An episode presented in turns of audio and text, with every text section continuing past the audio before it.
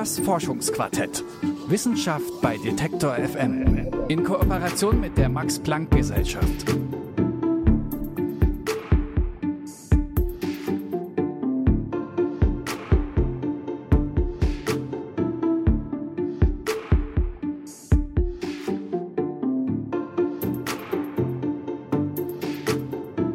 Gegen SARS-CoV-2 wird bis jetzt in erster Linie ja auf Tests und Impfungen gesetzt. Parallel läuft aber natürlich auch die ganze Zeit die Forschung an Medikamenten gegen die Viruserkrankung.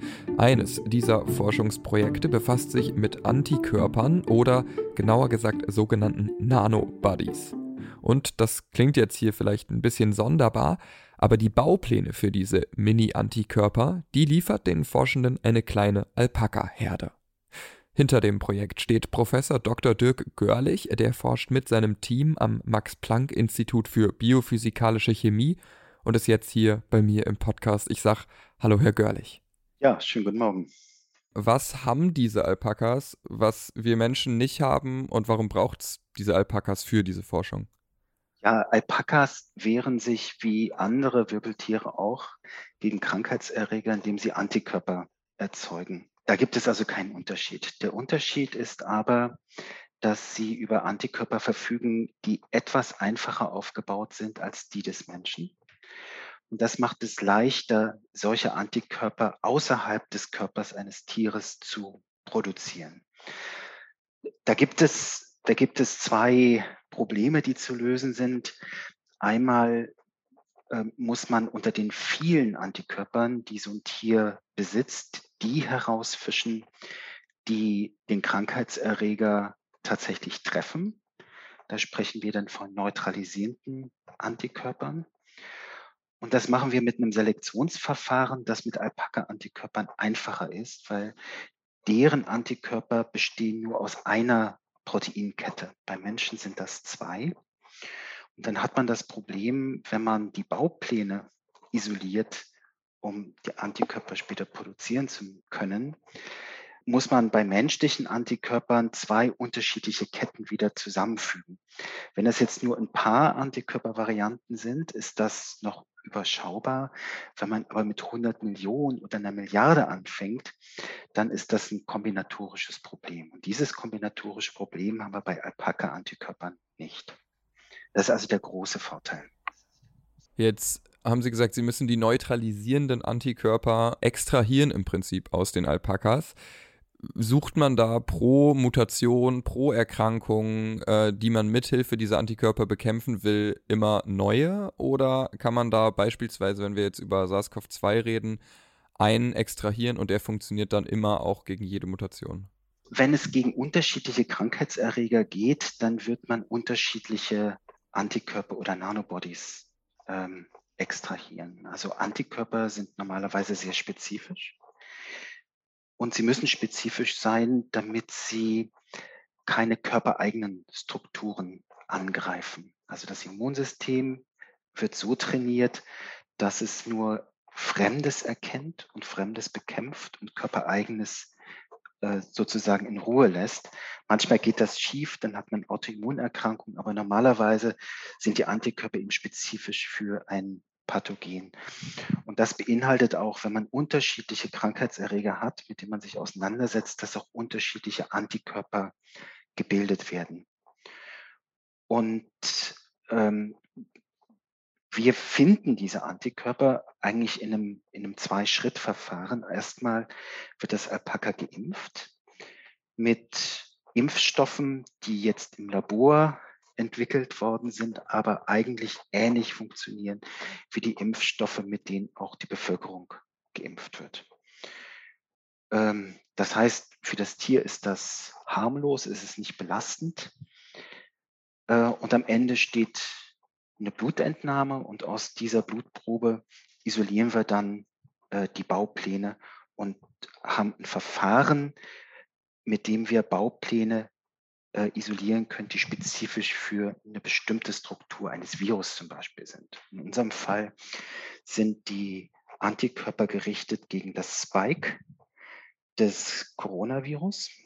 Und da haben wir jetzt das besondere Problem, dass SARS-CoV-2 in diesen unterschiedlichen Varianten auftritt. Und diese Varianten sind eigentlich ein Versuch des Virus, sich dem Immunsystem zu entziehen. Das heißt, auf der Oberfläche des Spikes sind Mutationen aufgetreten, die eigentlich wirklich strategisch gesetzt sind. Das heißt, sie treffen Oberflächenmerkmale, an die sonst neutralisierende Antikörper binden. Und die Folge ist, dass so eine Virusvariante, so eine Alpha, Beta, Gamma oder Delta-Variante dann ähm, auch Menschen nochmal infizieren kann, die eigentlich schon genesen sind, die geimpft worden sind. Also das ist so ein typischer Immun-Escape-Mechanismus. Und in der praktischen Anwendung, wenn man therapeutische Antikörper erzeugen möchte, dann möchte man natürlich so breit neutralisierende Antikörper als möglich haben. Und weil wir ein Selektionsverfahren haben, können wir die Regeln bestimmen, nach denen Antikörper selektiert werden. Und eine der Regeln, die wir vorgegeben haben, ist, dass sie kreuzreagieren mit dem ursprünglichen Virusstamm, der zuerst in Wuhan aufgetreten ist. Sie sollen aber auch reagieren mit der Alpha, der Beta, der Gamma, der Delta-Variante. Und auf die Art und Weise haben wir eben diese breiter neutralisierenden Nanobodies gefunden. Das war ähm, Stecknadel im Heu Heuhaufen. Also wir mussten relativ tief suchen, um solche Antikörper zu finden. Aber wir haben jetzt eine ganze Reihe, die diesen Kriterien genügen. Jetzt muss ich nochmal eine kleine Verständnisfrage stellen, die uns vielleicht nochmal zum Anfang bringt. Antikörper und Nanobodies verwenden Sie jetzt analog. Ist das dasselbe oder sind die Nanobodies im Prinzip eine etwas nützlichere, kleinere Form von Antikörpern, so wie ich es vorher verstanden hatte? Antikörper sind die Moleküle, die Tiere oder Menschen ursprünglich bilden gegen Pathogene. Nanobodies sind abgeleitet von Antikörpern, von den einfachen Antikörpern von Kamelen. Also das können Alpakas sein, das können Lamas sein, das können Dromedare sein. Und die haben eben nur diese schwere Antikörperkette. Und die Nanobodies selbst sind dann nur das Fragment, das für die Antigenbindung verantwortlich ist. Und dieses Fragment ist dann relativ klein, hat eine molekulare Masse von 15 Kilodalton, also etwa ein Zehntel eines Antikörpermoleküls. Und diese kleine Größe bringt eine Reihe von Vorteilen. Ähm, die Selektion, also die richtigen Nanobodies aus einer Blutprobe mit 100 Millionen Varianten zu finden, ist einfacher. Und sie sind leichter produzierbar. Wenn ich jetzt äh, mit SARS-CoV-2 infiziert bin und mit diesen Nanobodies behandelt werde, wie gelangen die in meinen Körper? Also werden die gespritzt, werden die eingeatmet, werden die, keine Ahnung, getrunken? Gibt es da schon Ideen und Überlegungen zu? Ja, mit dem Trinken, das wird leider nicht funktionieren, weil die, diese Antikörper oder Nanobodies sind Proteine, die werden vom Verdauungssystem äh, abgebaut. Also bleibt die Möglichkeit, äh, sie zu spritzen oder auch äh, zu inhalieren, also ähnlich wie ein Nasenspray. Und das hätte mehrere Vorteile. Also der erste Vorteil ist, äh, jetzt so ein Nasenspray ist weniger invasiv als eine Injektion. Und der zweite Vorteil ist, sie kommen direkt an den Ort des Geschehens, nämlich dort, wo die Viruslast am höchsten ist. Also die Infektion beginnt sehr oft in der Nase und geht dann äh, tiefer in die, in die Atemwege.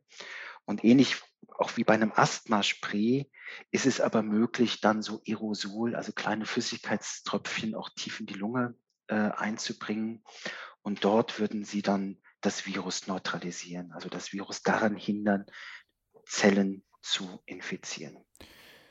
Wie kann ich mir die Wirkweise vorstellen, wenn Sie sagen, diese Antikörper gelangen dann beispielsweise zum Beispiel über so Nasenspray relativ schnell in Gegenden im Körper, wo die Viruslast recht hoch ist? Dauert dann so eine, so, so eine Bekämpfung äh, der Viren, wie lange dauert die so? Wie schnell tritt dann eine Linderung ein? Wie schnell unterstützt, äh, unterstützen diese Nanobodies dann, dann den Krankheitsverlauf, die Heilung? Also wir legen das Spike-Protein des Virus lahm. Das Spike-Protein wird vom Virus genutzt, um in Zellen einzudringen. Also bindet an Oberflächenrezeptoren. Ähm, und wir verhindern, dass neue Zellen infiziert werden. Ähm, die Nanobodies werden nicht verhindern, dass bereits infizierte Zellen weiterhin Virus produzieren. Und solche infizierten Zellen müssen durch das Immunsystem des Erkrankten oder Infizierten äh, eliminiert werden. Das geht dann über so eine zytotoxische ähm, Immunantwort. Aber wir können eben verhindern, dass sich das Virus schnell ausbreitet, indem wir Neuinfektionen verhindern. Und von einer Heilung kann man erst sprechen, wenn die zytotoxischen T-Lymphozyten alle infizierten Zellen infi äh, eliminiert haben. Ja, das, das ist schwer zu sagen, wie lange das dauert. Also das kann eine Woche dauern. Aber dadurch, dass wir es dem Virus schwer machen, weitere Zellen zu infizieren, verhindern wir dann eben auch hoffentlich schwere Verläufe, also dass die Erkrankung nicht nur äh, die Lunge befällt oder die, die Schleimhaut der Nase, sondern eben auch andere Organe befällt. Das, das sollten wir eigentlich verhindern können. Gibt es denn, ähm, das ist ja während der äh, Pandemie, insbesondere seit die Impfungen angelaufen sind, immer ein großes Thema. Gibt es denn im Falle dieser Nanobodies irgendwelche Art von Nebenwirkungen? Idealerweise nein, aber wir müssen das testen. Und dafür gibt es dann die klinischen Studien, die anstehen. Das heißt, wir müssen testen, dass es eben keine unerwünschten Nebenwirkungen äh, gibt. Also grundsätzlich ausschließen kann man das nicht. Deshalb gibt es eben diese klinischen Studien. Aber wir würden kein Produkt an den Patienten bringen, das inakzeptable Nebenwirkungen hat. Wie ist denn jetzt ähm, akut der weitere Verlauf? Sie haben gesagt, es geht in klinische Studien. Vielleicht können Sie uns erklären, wann es da losgeht und vielleicht auch einen Ausblick geben, wann man denn damit rechnen könnte, im Falle, dass diese klinischen Studien, dass die positiven Ergebnisse sind, äh, wann dieses Medikament auch einsatzfähig wäre. Also der Entwicklungsstand jetzt ist, dass wir ähm, etwa so vier, fünf Kandidaten haben, die außerordentlich wirksam sind gegen alle Virusvarianten, die wir kennen. Sie sind auch außerordentlich stabil. Das ist ein wichtiges Kriterium, um einfach produzieren zu können. Das heißt, unsere Antikörperversion, ähm, die kann man kochen und sie überleben das unbeschadet, ohne Wirksamkeit zu verlieren oder ohne zu aggregieren. Das ist also was ganz Wichtiges. Also wenn man einem Patienten ein Protein verabreicht, das aggregiert ist, dann würde man schon Nebenwirkungen ähm, erwarten. Aber ähm, unsere Nanobodies sind sehr aggregationsresistent. Also insofern haben wir da schon ganz wichtige Hürden in der Entwicklung genommen. Wir sind jetzt gerade dabei, einen großtechnischen Produktionsprozess aufzusetzen. Und da gehen wir wahrscheinlich mit vier Versionen der Nanobodies rein und dann werden wir sehen, welche Version sich am besten ähm, und in den größten Ausbeuten produzieren lässt. Und am Ende dieses Entwicklungsprozesses steht dann das sogenannte GMP-Material. Das ist also so ein Pharma-Standard, ähm, besonders gut dokumentiert und eben ähm, nach ganz strikten Kriterien äh, produziert. Ja, also solches Material brauchen wir, um in eine echte klinische Studie zu gehen. Und wir brauchen die äh, Genehmigung äh, der regulatorischen Behörden. Das heißt, da muss man einen Antrag stellen, die Daten, die man bisher hatte, zusammenfassen und dann wird das äh, beurteilt und begutachtet und wenn das alles gut aussieht, dann darf man mit klinischen Studien beginnen. Ich denke mal, dass wir vielleicht in einem Jahr soweit sind. Also diese solche Entwicklung von Medikamenten ist eben ein sehr aufwendiger äh, Prozess, der jetzt nicht innerhalb weniger Tage oder Wochen abgeschlossen werden kann, auch wenn es jetzt die Situation der Pandemie eigentlich erfordert. Aber diese, diese Schritte müssen eben gründlich erfolgen. Da ähm, gibt es eigentlich keine Abkürzung.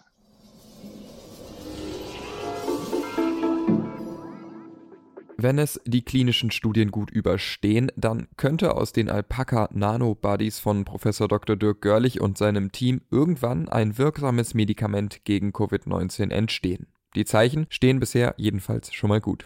Vielen Dank an Professor Dr. Görlich und die Max-Planck-Institute, mit denen dieser Podcast hier in Kooperation entsteht. Ich bin Jonas Junak und sage an dieser Stelle Ciao und bis bald.